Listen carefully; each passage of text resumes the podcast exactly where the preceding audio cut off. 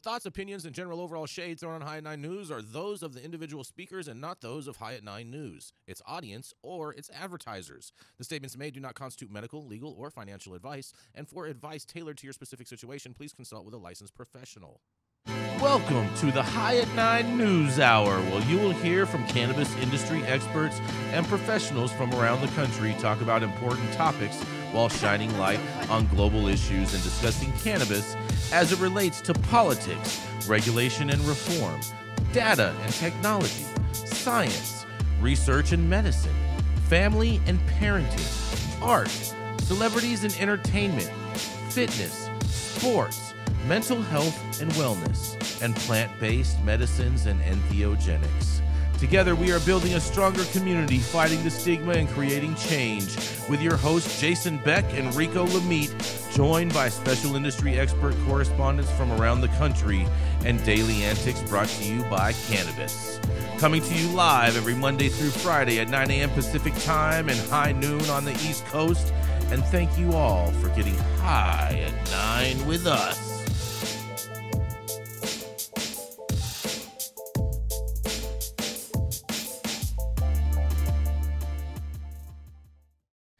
Oh, yeah. Good morning, everybody. That's right. It is Wednesday, January 24th, and today is Library Shelfie Day.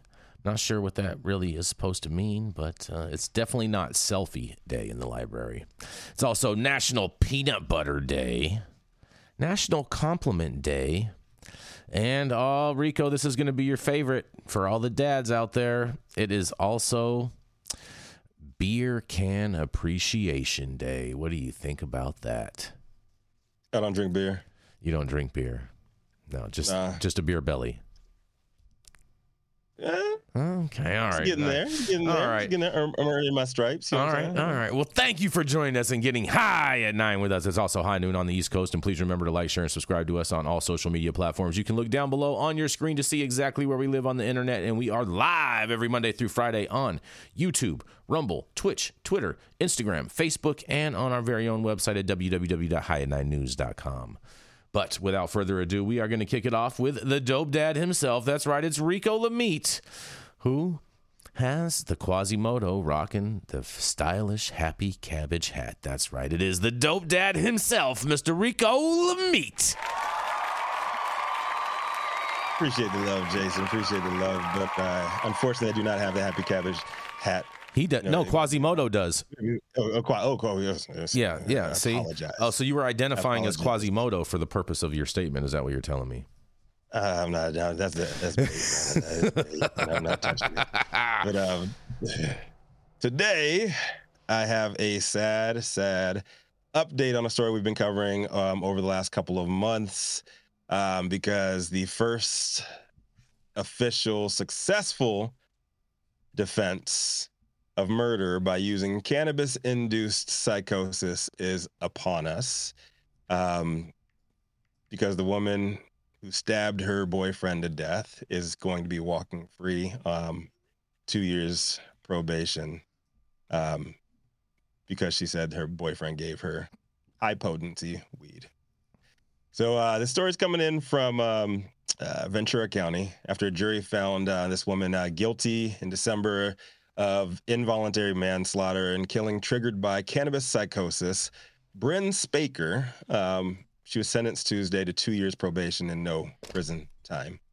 After a jury found her guilty in December of involuntary manslaughter and a killing triggered by psychosis, sentence drew sobs of relief from Spaker and her loved ones, while family members of the victim, 26-year-old Chad Amelia of Thousand Oaks, exclaimed in shock and anger. "Oh my God," they said. Ventura County Superior Court Judge David Worley said his decision was based on the lack of culpability, asserting the senseless killing early morning, May 28, 2018, was propelled by a psychotic episode. The experts for the prosecution and defense attributed to the bong hits of marijuana Spaker and O'Melia smoked. From that point forward, she had no control over her actions, that's what Worley said before announcing probation and a suspended prison sentence of 4 years. The incarceration could be imposed if Spaker, who turns 33 on Thursday and lived in Thousand Oaks at the time of the crime, violates probation. The sentence also includes 100 hours of community service focused on raising awareness about the effects of marijuana-induced psychosis. Moments after the verdict, the victim's father, Sean O'Melia, accused Worley of bias and said the ruling set a dangerous precedent. He just gave everyone in the state of California who smokes marijuana a license to kill someone, is what he said. Spaker's father, Mike Spaker, declined comment. Her lawyer, Bob Schwartz, said he was happy for the family. Judge Worley did the right and courageous thing.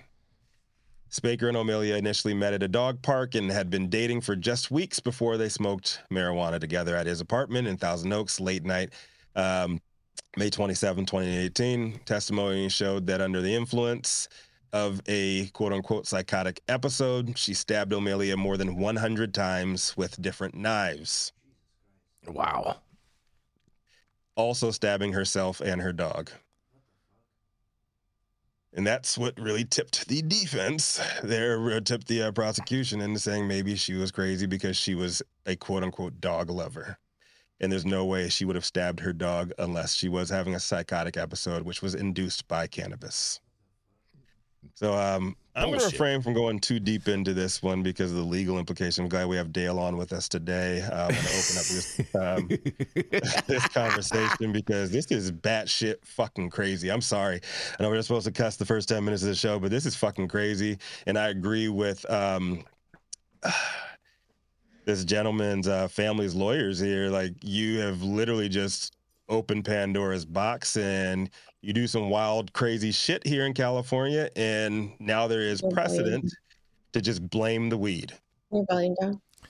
I'm Rico Lamitte, the dopest dad on the street. Let's talk about it. Oh, man, bro. I'll tell you what, man. If I commit some crime like this, I'm just going to hurt myself, too, and then that way I can use the same defense.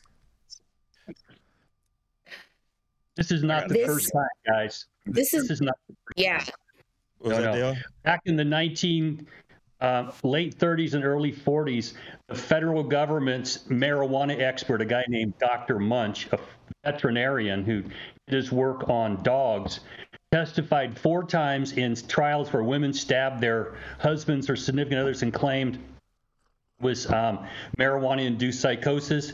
And this idiot got on the witness stand and said, I smoked weed, I turned into a bat, blood dripped off my fangs, and therefore this woman had the same thing, and you shouldn't convict her. And all 4 of them were acquitted. Then Harry Anslinger called him up and said, what the fuck do you think you're doing? You're the federal expert. You're in these trials. One more time, you're no longer the federal expert. And it stopped. Mm-hmm. And now we've got, this is sort of a diminished capacity type of an argument. Oh, I didn't know what I was doing because I smoked weed, like Dan White when he killed 2 people and said, I was eating Twinkies. No, it's absolutely horseshit. But, a good lawyer can convince a jury of all kinds of things.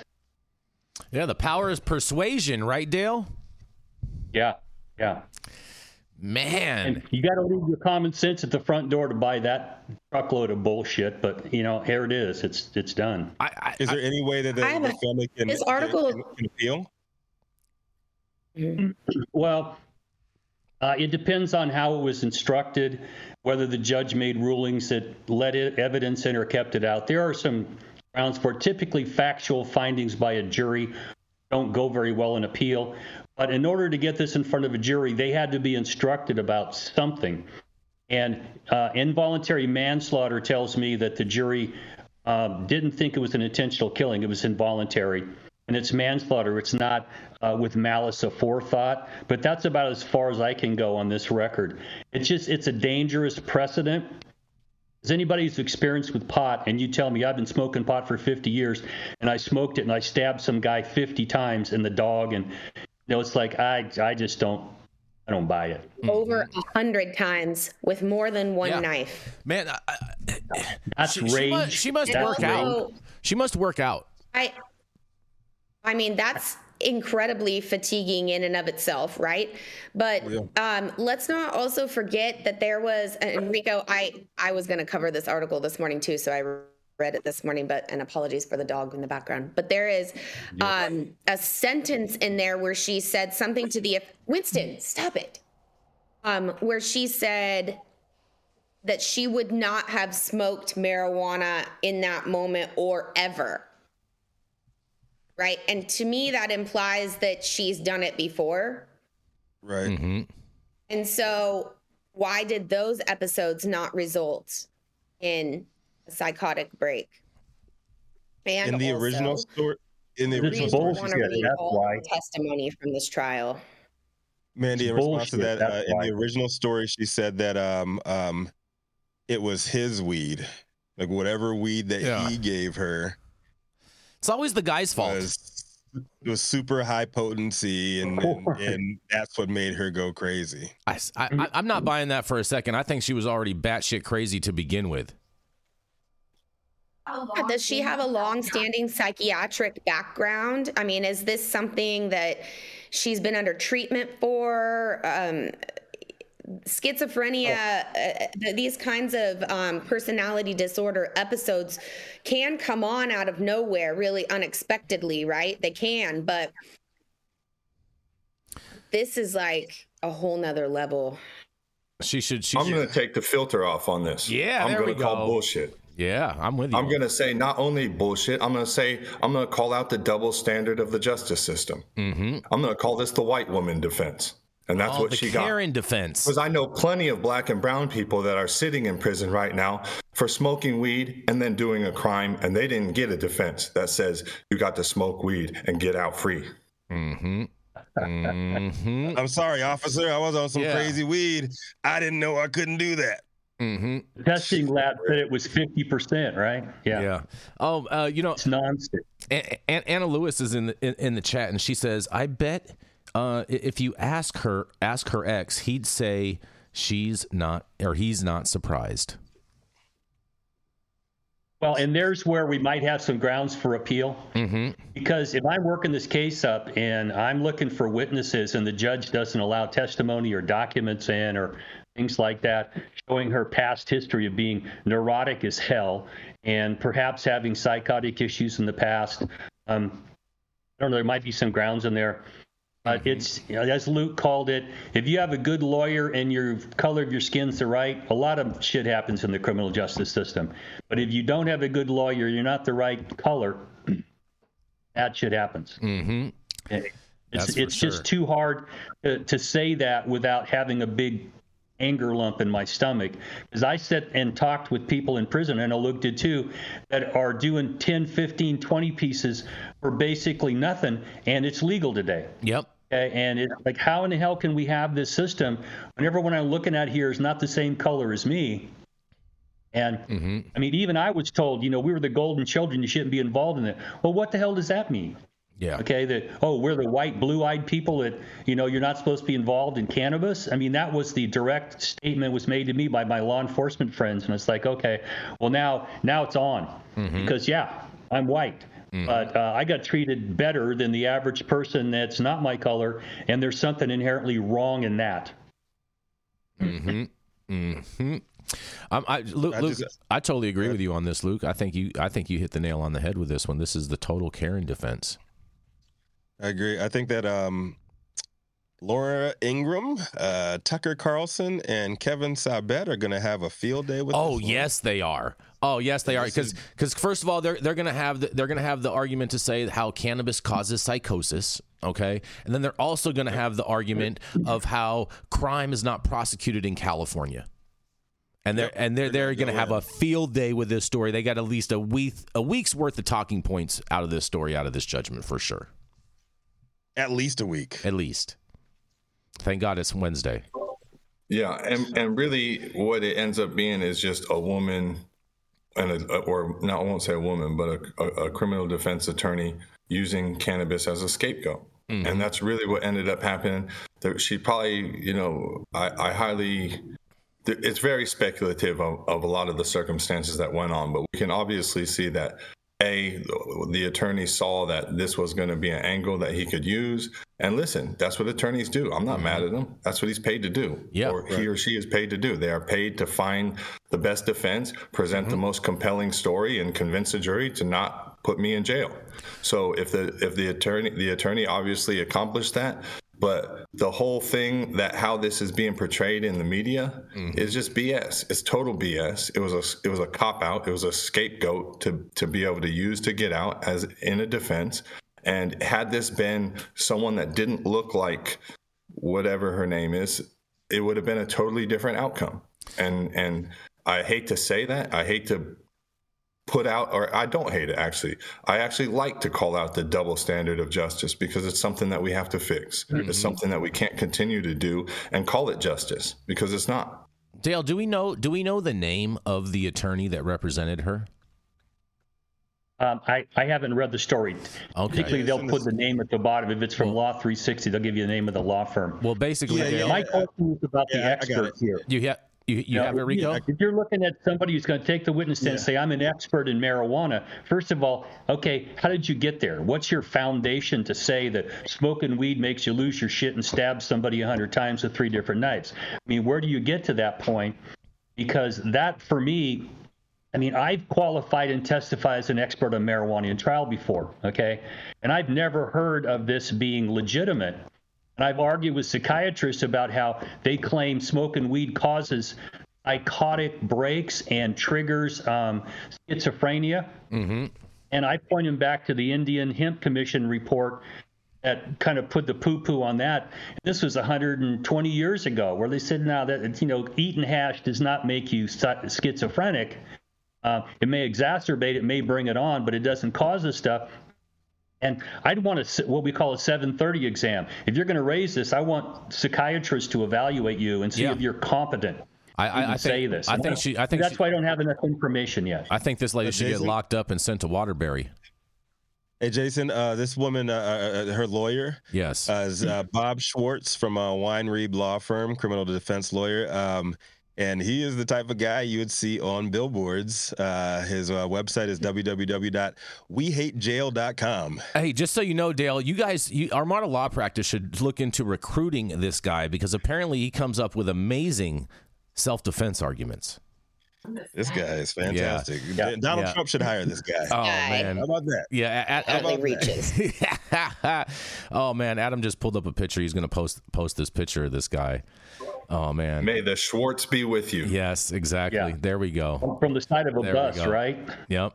Oh, there he is. Look, there he is. You guys see him? There he is. I think he's DeSantis, best friend or uncle. Hey, wait a second. Is that Joe Biden's stunt double? That's the CEO of Cureleaf. Oh, no, it's not. Oh, man. On that, we are going to roll into a commercial, and we are going to be right back. Oh, man, that was weird. Hey, you, America. Does that look like Sean Connery?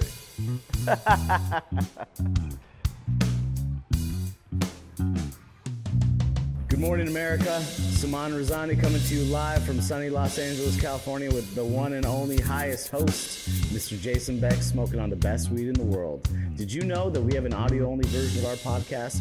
You can find it on Apple, Google, Amazon, iHeartRadio, and Spotify. No excuses in 2024. If you haven't checked us out, check it out now. And also, check out what the Prophet's doing in 2024.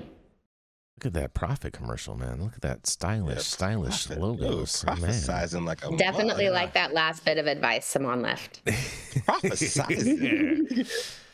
Up next, he is the High at 9 News head honcho, known for smoking the best weed in the world, and when he's not cruising the friendly skyways in his private jet, you just might catch him in a mink coat in Detroit, where they call him White Gucci, down in Mar-a-Lago, where they call him Gucci Blanco, or over here on the left coast, where they call him the cannabis industry's very own Kaiser Brose. Oh, come to the stage, Jason Beck. What do you have for us today? Oh, yeah. Good morning, Rico. How are you guys doing today? Happy hump day. Today, my story is a follow-up story from a story that I recently reported here on High at 9 News. Mississippi restrictions on medical marijuana advertising are upheld by a federal judge. A federal judge has dismissed a lawsuit filed by the owner of a medical marijuana dispensary who sued Mississippi over state regulations that he says censor business owners by preventing them from advertising in most media. In a Monday ruling, U.S. District Judge Michael P. Mills said he agreed with Mississippi's argument that since the possession of marijuana remains illegal under federal law, it is not a lawful activity and therefore does not enjoy the constitutional protections granted to some forms of commercial free speech. After Mississippi legalized medical cannabis for people with debilitating conditions in 2022, Clarence Crofit II opened True Source Medical Cannabis in Olive Branch, Mississippi. But he says he has struggled to reach customers because the state has banned medical marijuana businesses from advertising in any media. Mills said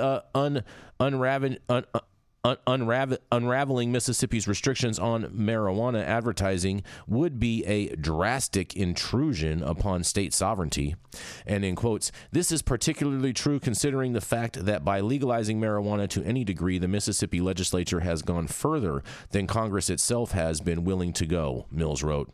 In light of this fact, on what basis would a federal court tell the Mississippi legislature that it is not entitled to dip its toe into the legalization of marijuana, but instead had to dive in headfirst into it?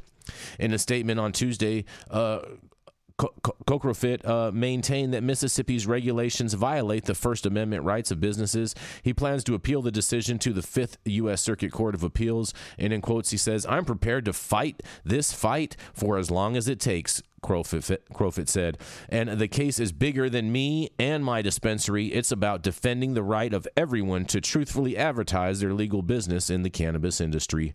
Crofit, who is represented by the Institute for Justice, a nonprofit libertarian law firm, sued the state's Department of Health Department and Revenue and Alcohol Beverage Control Bureau. And Crofit has said he cannot place ads in newspapers or magazines or television or radio or even on billboards that he already owns. The state cannot prevent dispensaries from placing appropriate signs on their properties or displaying products they sell on their websites. All other advertising restrictions are up to the state health department, which prohibits dispensaries from advertising or marketing in any media. Those regulations are unconstitutional, Crofit's attorneys argue, and in quotes they say, "When Mississippi legalized medical marijuana, it relinquished its power to censor speech by medical marijuana businesses," said Ari Bargal, an Institute for Justice attorney. "If a product is legal to sell, then it is legal to talk about selling it." While President Joe Biden pardoned thousands of people who were convicted of use of simple possession of marijuana on federal lands, marijuana remains a controlled substance under federal law, and as long as marijuana remains illegal under federal law, states have leeway to regulate how the substance is advertised, Mills ruled. Plaintiffs thus argue that Congress and President Biden have all but made the possession of marijuana lawful, which strikes this court as a tacit admission that it still remains illegal under federal law, Mills wrote. Well, I really support this guy. I hope he's victorious in his appeal, and I do agree with him that the state doesn't have the right to violate his free speech in the regards to advertising for this. But I want to see what you guys have to say, and thank goodness we have a lawyer on the stage today. That's right, it is Jason Beck for the High at 9 News. What do y'all think about this? Commercial speech. First of all, we put way too much on Dale. Sorry, Dave. It's commercial speech. Right. And the person here is a business. Mm-hmm. And the First Amendment is not pure when it comes to businesses and commercial speech. But hold on, Dale. Mitt Romney said corporations are people, too. Well, of course they are. And you go back to the I think it was the 1880s, the first time the Supreme Court adopted the proposition that a corporation is a person. Mm-hmm. It's not a real tangible person, and we've been struggling ever since. And what right does a corporation or a business entity have as a person, okay, as opposed to a person, someone that's, flesh and blood? Mm-hmm. And here in California, what we did to obviate this problem is we passed laws that allowed advertising, but you couldn't put up a sign on an interstate highway because that crosses state lines, and it creates federal issues and problems here. Because this remains a federally illegal substance, the states can duck and hide behind that. And so I'm not particularly hopeful they're going to win this on appeal. So you think that the state was how the laws are written are fairly correct in their stance, and basically he doesn't really have a leg to stand on his appeal, is what you're telling me. Well, from a legal standpoint, yeah. I mean, I disagree with it, because I watch commercials every day for all kinds of goddamn drugs that make you shit and puke and, you know, be careful, it'll have you have a psychotic episode. And, oh, by the way, it makes you feel better. We watch that all day long. No one seems to care about those. But this one is going to bring up the ire of those who hate weed. And there's legal cover here. So, I mean, I'm not real hopeful, honestly. Do you have some on this, Mandy?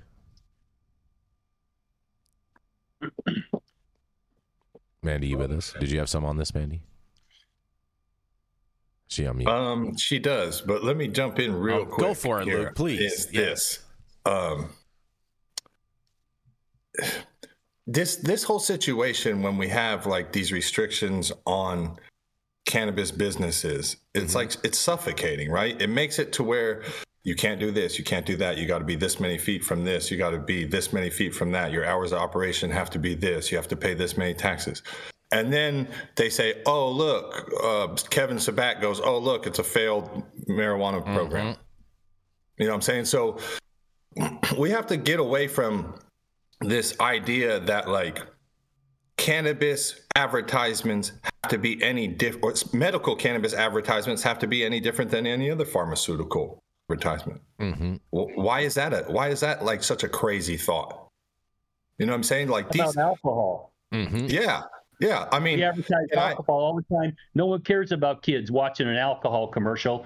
I heard, Dad, here's your beer, Dad. You little fucking kid hands kid, you know, Dad, a drink or a beer or a glass of wine, and no one cares. But they lose their mind over this shit. It's just unbelievable. I agree with you. Major hypocrisy right there. Major granted, like this is the situation that always happens, right?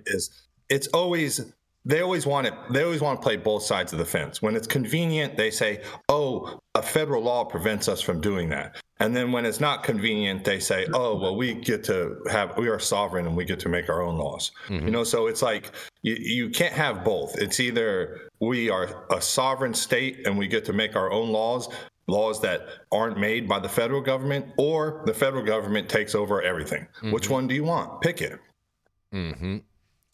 I agree. Right. Yeah, I can't agree with you more, Luke. They say treat it like medicine, and you can't advertise like medicine can advertise. They say treat it like alcohol, tobacco. You can't advertise like alcohol and tobacco. So just make it illegal and just let the trap win. Yeah. The trap hasn't advertised. That's right. That's right. 100+ years. Maybe you should start. And, they're gonna win regardless. It ain't like it's not gonna sell. You know what I'm saying? But you're just taking people's abilities to run their business competently away from them. That's what you're doing. Yes, indeed. Absolutely. And we are going to roll right on in to Mr. Attorney Dale Schaefer. He's the founder of Armada Law Practice, and at one point in time, he did some time for a cannabis crime. And today, it looks like he has to go to court. He has afternoon court because he's all dressed up in a suit and tie today. That's right. It's none other than attorney Mr. Dale Schaefer. Yep. Yo, loco, and I'm dressed like I'm going to court. I'm going to try to speak the King's English for a second or two here. All right. And not say fuck or something else. That, you know, that's why I got to be careful in court after prison. Okay. My story today, I'm sure you've heard me talk about, I'm a veteran. I represent a whole bunch of veterans, and we've had problems with veterans wanting to get a medical marijuana card when they know it's going to make your possession of guns illegal. But what we have today, and I'm happy to hear this or see this, as we have an elected district attorney in Pennsylvania who has joined with a nonprofit educational group called the Second Amendment Foundation. And they have sued the federal government, Merrick Garland, the head of ATF, the head of the FBI. And they've pointed out that we have a right to have guns. This district attorney has a medical marijuana card out of Pennsylvania, and he understands that with that card, he cannot possess or transfer guns, can't even buy ammunition, if he is an illegal user or addicted to marijuana.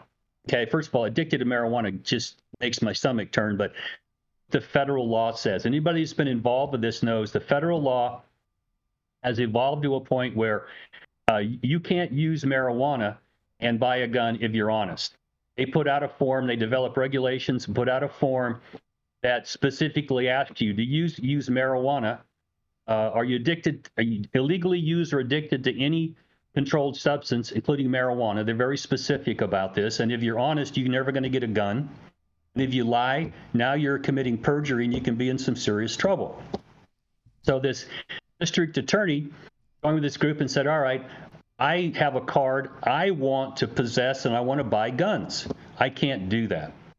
So he has asked the federal court to declare this federal law illegal, which specifically says that if you use marijuana, you can't buy a gun.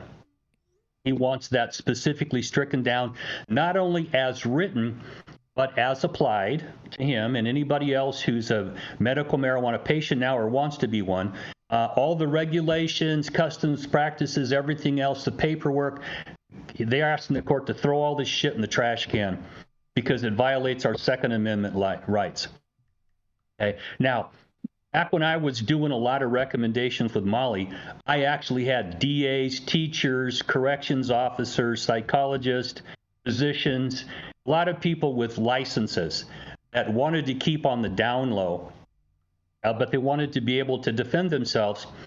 So we gave them recommendations. And when the card came out in California, a whole lot of people went, yeah, you know, I don't want my name on paper with a government agency about using pot because it affects a lot of things, my licensure for, you know, medicine, psychology, teaching, things like that.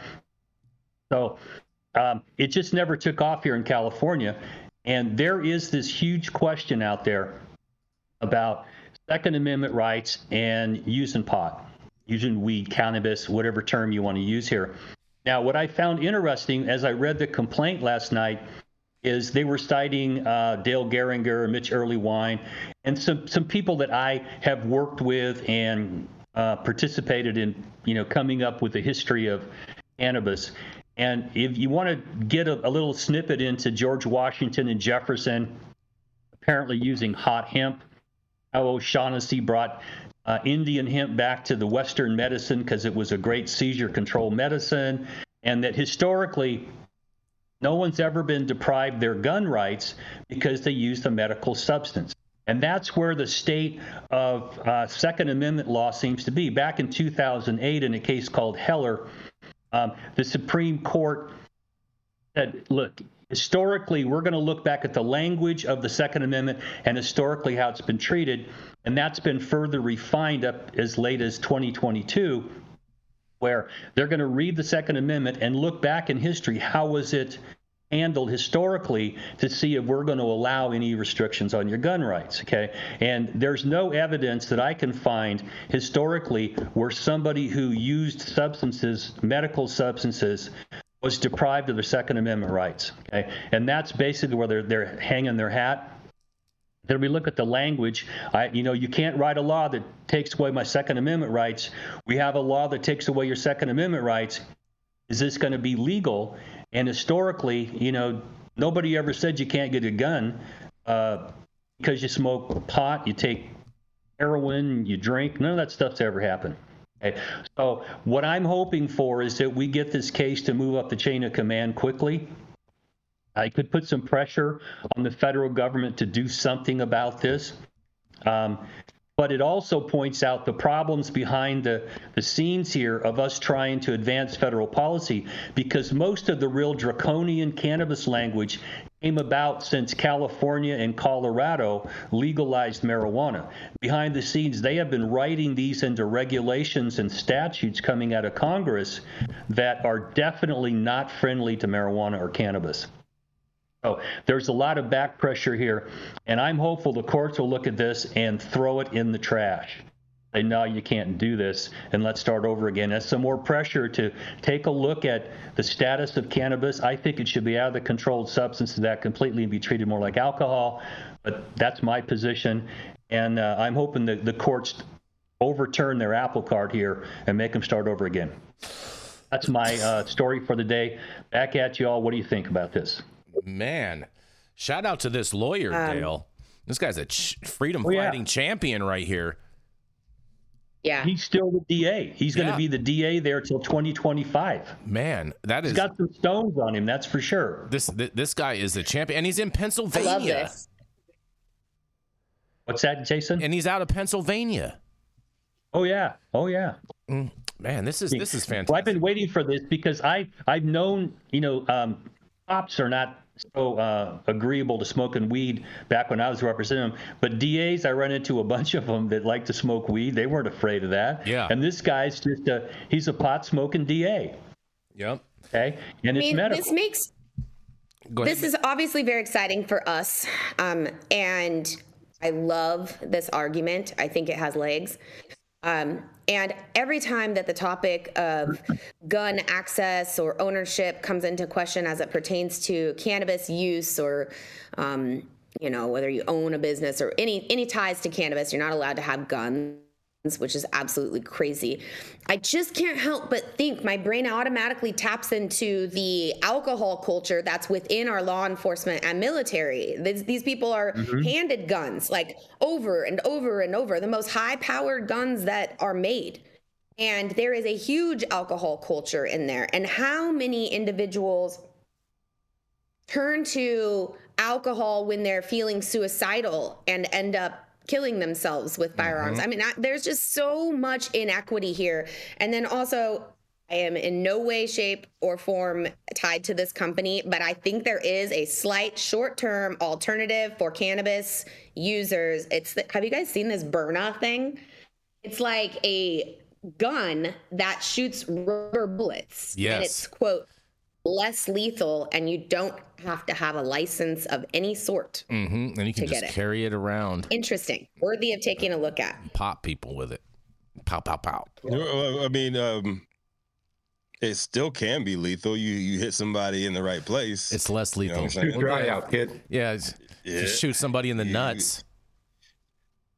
Listen, I hate to get killed from rubber bullets. I'm just saying, and riots ain't new. I thought people only got killed from rubber bullets on prison yards.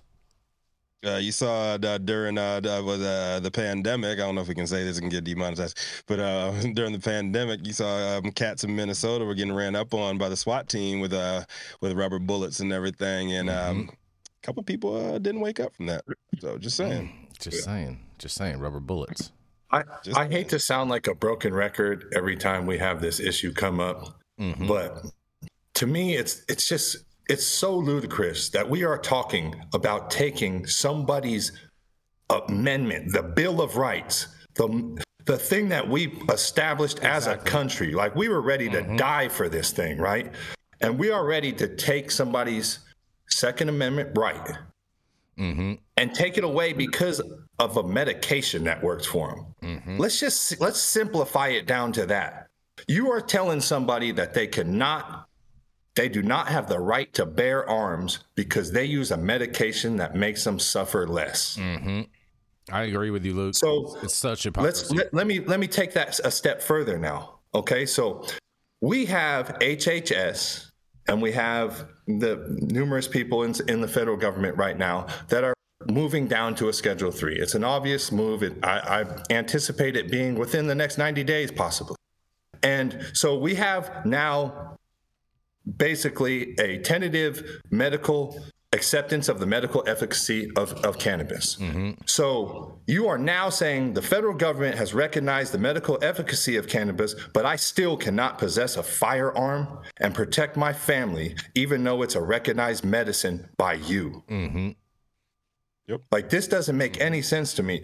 And again, as a people, please, we have to be very, very careful when we make laws that restrict our rights. Be very careful, because it's incremental when these steps happen. And before you know it, you wake up and you won't have any rights left. So please, it's a very slippery slope. Do not touch these amendments unless it is absolutely necessary. And I don't think it's ever really necessary to touch these amendments. But on that, we got to go to a commercial, and we're going to be right back.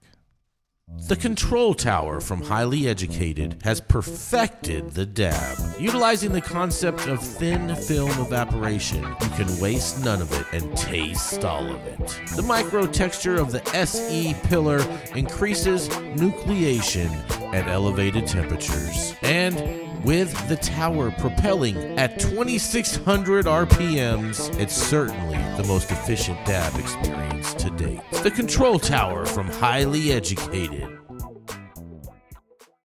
Oh, yeah. Stop whatever you're doing. Make sure you hit that like button. We'll appreciate it. You'll appreciate it. And YouTube will appreciate it. Also, make sure you subscribe to the channel if you have not subscribed already. And all of the articles that we cover on today's show, you can read directly on our website at www.highat9news.com. I'm Jason Beck, and this is Smoky Vanilla. And if you want to feel as good as I look, then you need to get yourself a stretch and smoke with Smoky Vanilla. That's right, baby. I'm Smoky Vanilla with my background in kinesiology. I'm a sports massage therapist and stretch coach. I focus mostly on athletes who have chronic pain or injury due to their sport, or the legends of the chronic in the game, baby. Oh, yeah, you know what it is. We just stretched and now we're gonna smoke, because you know what it is. That's right. I love intuitively creating a session based on the individual I'm working with. We'll go through a few assessments, look at the past health history, injury, or anything that's still affecting you today, and create a customized session just for you. Let's go. Woo!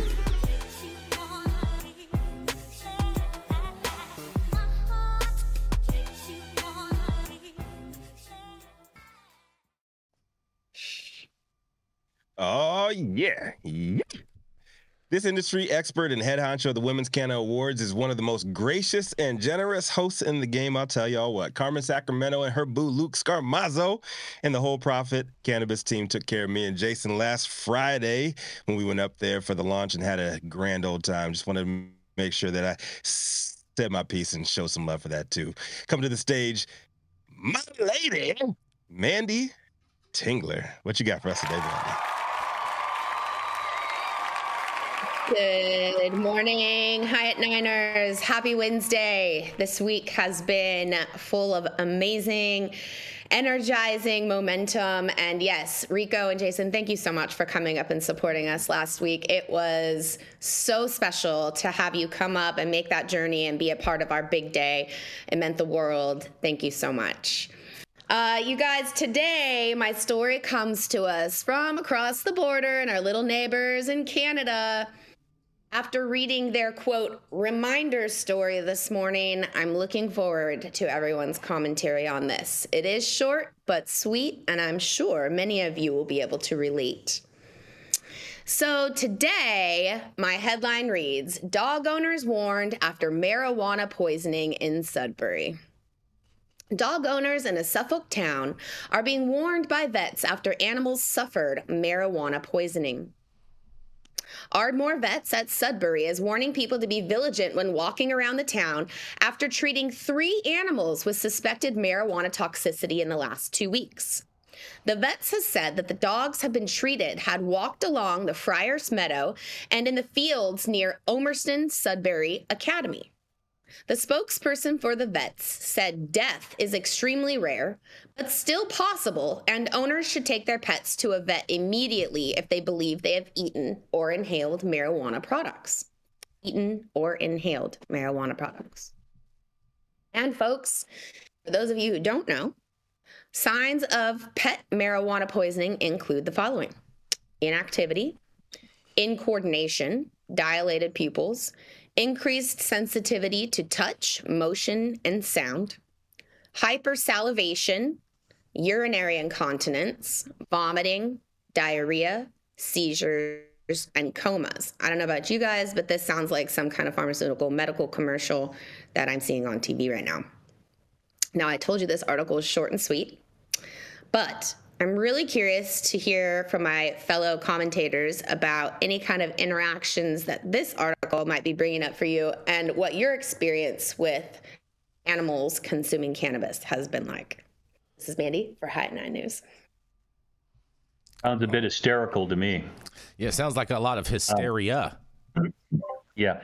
There was a time in the late 1800s where they used dogs specifically to test the potency of weed or cannabis products.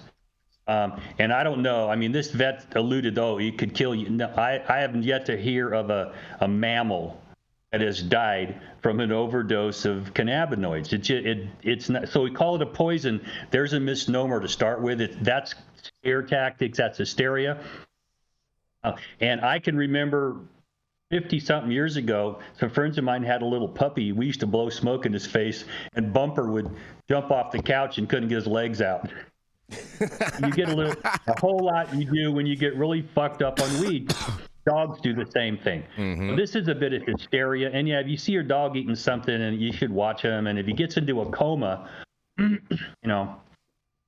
you call the vet then. The rest of this just seems like horse shit. Dale, I'm calling BS on this again. Like this, we had this vet say, hey, if your dog eats weed, it has the potential to cause death, so make sure you bring him to my vet. Come on, man. Oh, he's advertising for his clinic. Yeah, false advertisement. I'm calling BS on your false advertisement. Please. Your dog could eat 10 pounds of weed and there wouldn't be a problem with him. Let him ride the wave and he'll be all right. Tucker and Kevin Sabet will have a field day with this, right? Mm-hmm. Yeah, this is just nonsense. Only my vet clinic. I mean, listen, I'm not proud to admit that my dogs have accidentally accessed edibles over the course of a few times in my life. And they're both here standing still. You just heard one of them barking a moment ago.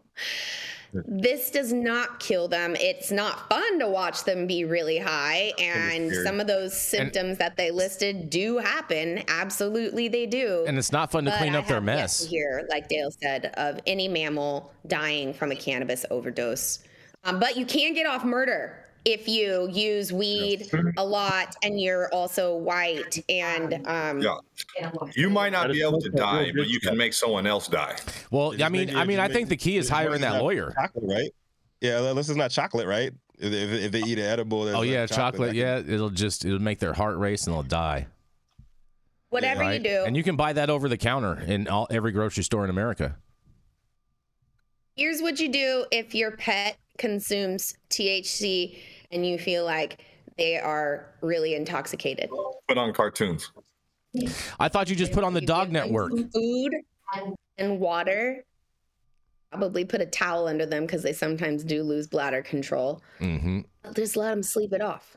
Yeah, that'll be fine. Do not rush to the vet unless you have extra money to throw in the vet's bank account. Mm-hmm. You could just send that money to the vet. You don't even have to go there if you really want to spend it. Yeah. And stay home, stay calm, relax. Yeah. Be all so, Mandy, all of our viewers.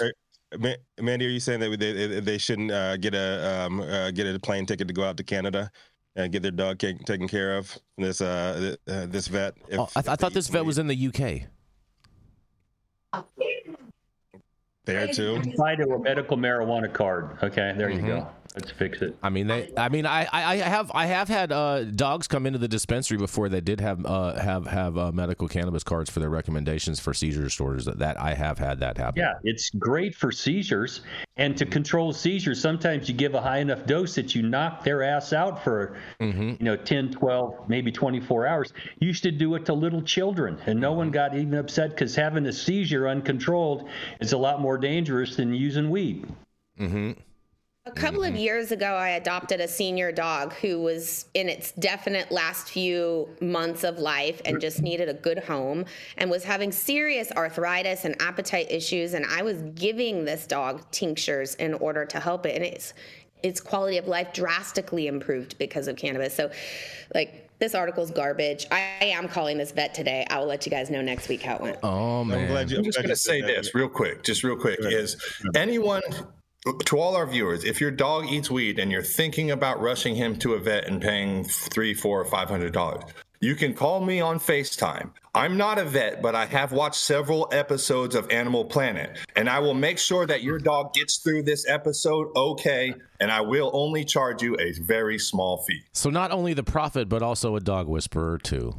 Yes. Yes, and on that, we're going to go to a commercial, and we're going to be right back.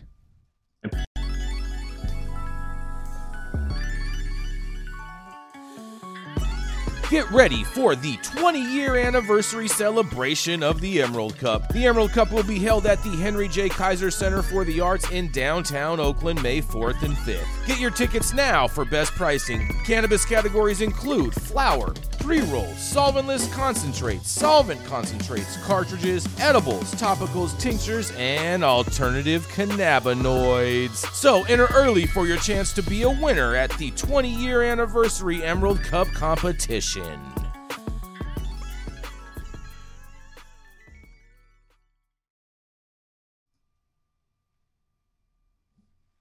Got us, Jason? Yeah.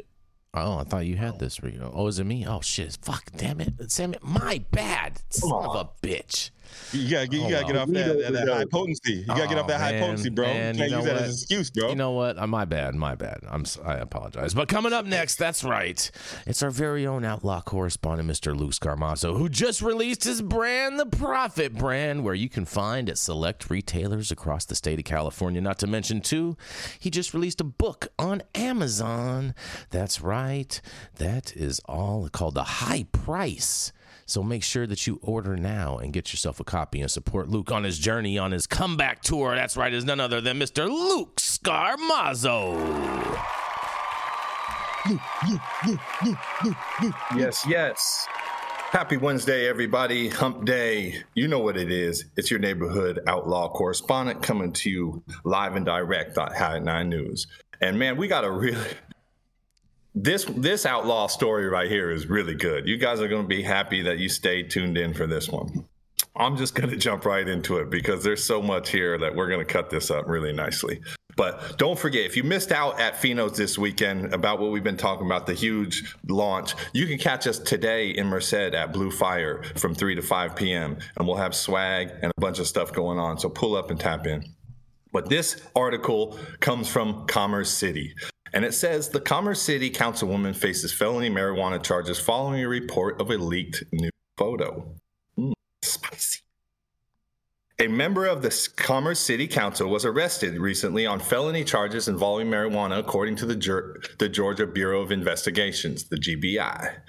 Councilwoman Rashonda Merritt, 43, of Commerce, surrendered to the Jackson County Jail on Friday, where she was charged with criminal attempt to commit the sale of marijuana and use of a telecommunications facility to facilitate a felony, the GBI reported. The allegation surfaced during an unrelated investigation by the Jackson County Sheriff's Office, which was investigating a complaint by Merritt that a nude photo of her had been posted on social media. During the investigation, the drug allegation surfaced in December, and Jackson County Sheriff Janice Magnum said she asked the GBI Appalachian Regional Drug Enforcement Office to investigate the drug allegation. The officers cover 30 counties in northeast Georgia. I'm glad that you guys have 30 counties to cover in Georgia, and this was a priority to use your resources. The drug unit filed the charges, and the GBI reported the drug investigation is ongoing. So we're spending more money. Magnum said Monday that the investigation into Merritt's initial complaint is also ongoing. I anticipate some charges coming out of that, she said. Okay. Merritt, in her report on December 9th to the sheriff's office, said she believes that the photo of her was taken about 7 years ago and believes a former friend may be responsible for what happened last year. Sheriff's investigators have the names of possible suspects who may be involved in posting that picture and others. So, a picture of you ends up on social media. You don't know how it did. You gave a bunch of names of people potentially that could have posted it, I guess. And because you raised all this hell over this picture that you took that you don't know who posted, that you have given a group of names of people that potentially could have posted it, they came and investigated and found weed. And now you're going down for the weed in Georgia. This is like, there's so much going on right here. And like, number one, GBI, why are you wasting your time with a city councilwoman who obviously consumes cannabis and was trying to seek your guys' help on a picture that ended up on the internet. Like, why are we wasting resources on that? That's my main question to you guys. You guys cover 30 counties, it said, and this was where we decided to prioritize the resources of GBI. That's my first thing. Second thing is, like, we arrested a city councilwoman for cannabis. This is today. This is in 2024. This woman's life is destroyed in Georgia over that. I feel really bad for her. So, you know, listen, the war on drugs is still raging. I still cover these outlaw correspondents. I still cover these outlaw news stories every week, every single week. And we're going to keep covering them here at High at 9 News because they are the stories that matter. So this is Luke Scarmazzo coming to you live and direct, your neighborhood outlaw correspondent, kicking it back to my correspondents and say, hey, what do you guys think about this craziness that's going on in Georgia? Luke, here's the thing. That was the politics to me. I have a question. I'm a little confused on. So a picture was posted on social media. That's correct? And they're saying that they can't figure out who posted it, but yet you have to have an account in order to post something on a social media account. So how would you not be able to know who posted this photo? Yeah, the whole story in this, the thing surrounding the nude picture is really vague. It said that it was posted. It was a picture from 7 years ago. She said she thinks she might know a friend that have it. And then they said there was a group of names that were given that potentially could have did it. And then the sheriff said that charges are coming out of that. Yeah, but that's still besides the point, because it's like, if you let's just say any of those people could have had the photo. But when you post something on social media, that is associated with a profile. So that is whoever posted it. Like, this is pretty cut and dry. Let me catch you up to speed in 2024 here. There are people who do make fake profiles, and, you know, they have, you know, VPNs that they can shift around their IP addresses and stuff. It's crazy. I know, you know, me and you, we just attached messages to the feet of pigeons and off they went. But, you know, today they got sophisticated stuff where I could actually get somebody to post something. You'd have no idea who it came from. Mm-hmm. It's big tech. Yeah, but they're trying to destroy this woman. It looks to me like because she's in a political position.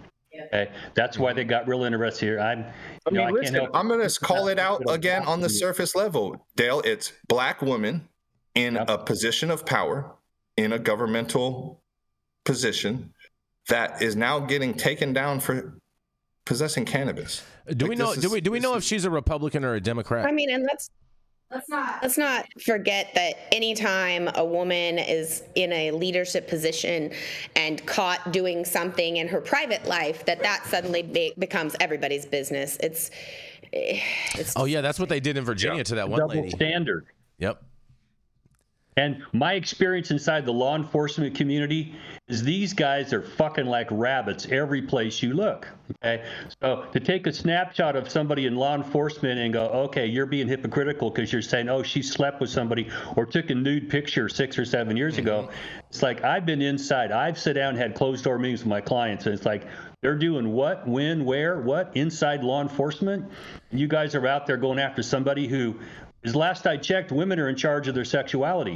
If you want to get, you know, have sex with somebody, it ain't nobody else's business. Why is that becoming an issue? Because women can't publicly be out there being sexually active and be in a position of leadership.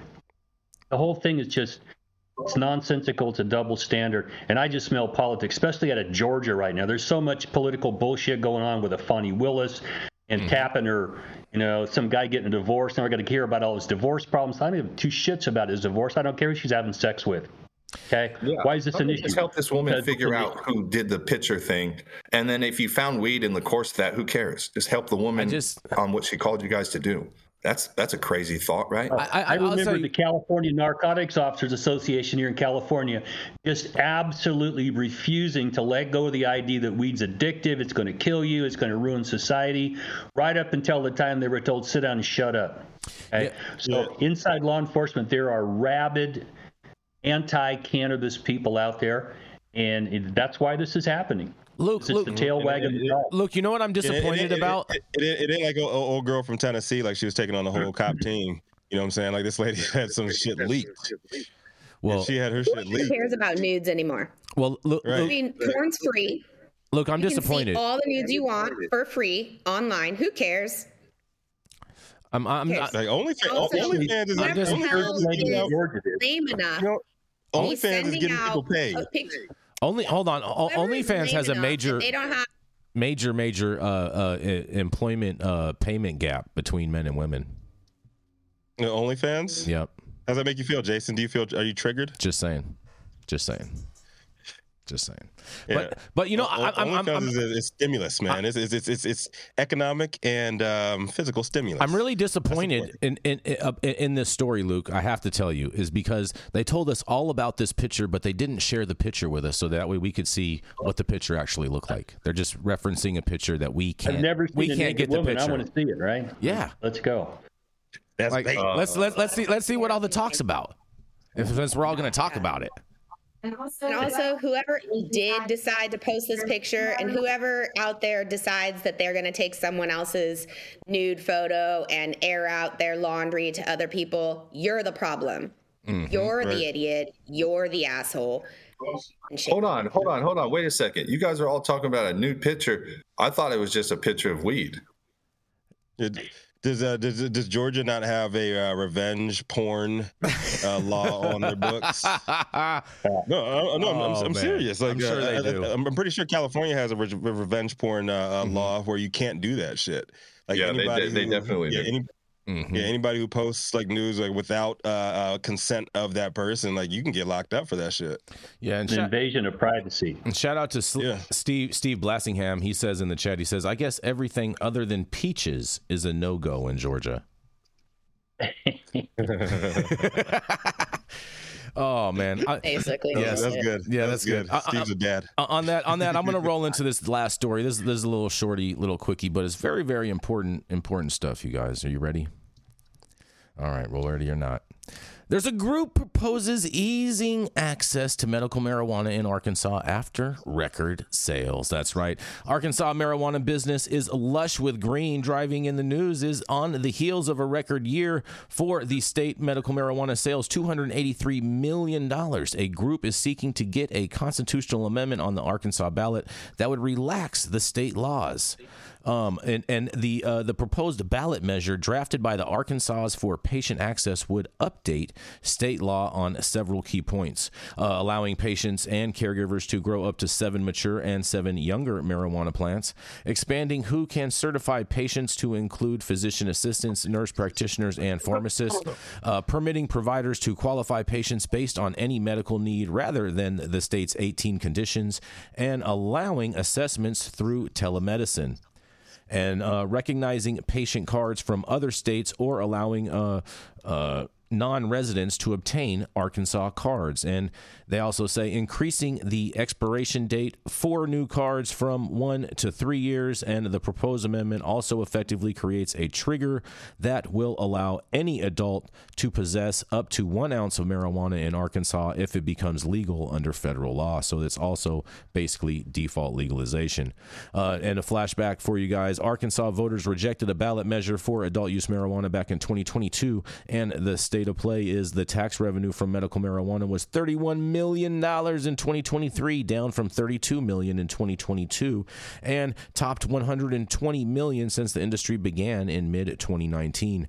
6.5% of sales to cardholders and dispensaries goes to the state's general tax revenue used to pay for the state government, and 4% of all sales to cardholders previously went to the University of Arkansas for medical sciences, but now goes to help fund free meals for public school students in need.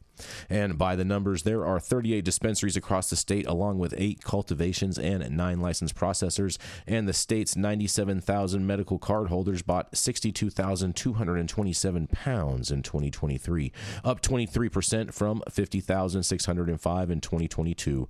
The 4 dispensaries in NWA accounted for 16.5% of statewide marijuana sales back in 2023, industry and NWA sales were up 5.5% last year. Meanwhile, a dispensary opened earlier last month in Pineville, Missouri, about half a mile from the Arkansas-Missouri state line, and Missouri allows for adult use to anyone 21 and over, and it will likely take a few months to see if a new facility siphons any business from Benton County's two dispensaries.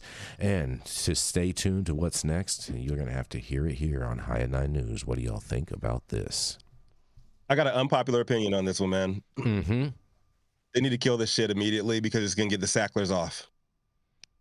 This is medical marijuana. No, I'm dead serious. This is medical marijuana, and since it's medical, you are citing record sales as to easing access to the drug. Record sales was given to OxyContin, and they eased access to OxyContin and created an epidemic. So you're saying they're going to create a weed epidemic? Is that what you're worried about? I'm saying weed ain't addictive like that. I see what you're doing there, Rico. I see what you're doing there, Rico. You're reefer madness right here. I can see the Sacklers legal team citing this, like, yo, mm-hmm. They did that shit. Give us our money back. Oh, I see what you're saying. That's not. Yeah, no, I think we should put them in jail. That's what they need to do. Mm-hmm. Then an orange suit with a fucking fork for a while. Yeah, they need to be put under the jail. But we need to stop treating medical and recreational different, and just go forward and just give access to everybody to this. Well, this kind of does. This says anyone can possess up to an ounce that's 21 or over. So that's basically default legalization inside of this bill. Even though they just can't purchase it, they can possess it.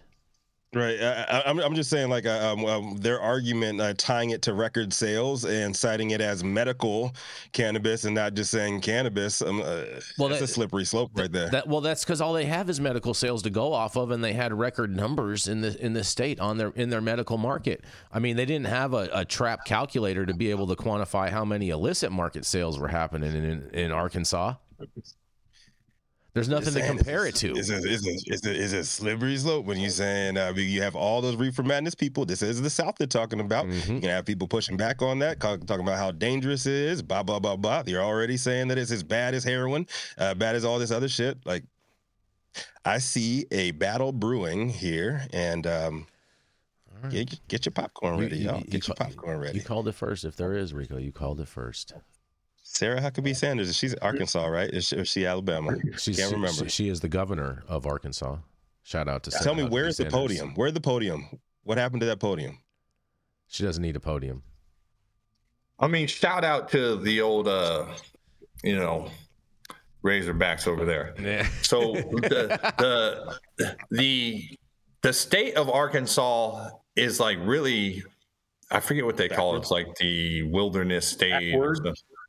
No, it's like it's lush. There's a lot of vegetation, a lot of growth around there. A lot of foliage. Shout out to the Henrys and shout out to Vance Murray, two of my people that are over in Arkansas, and tremendous weed cannabis advocates.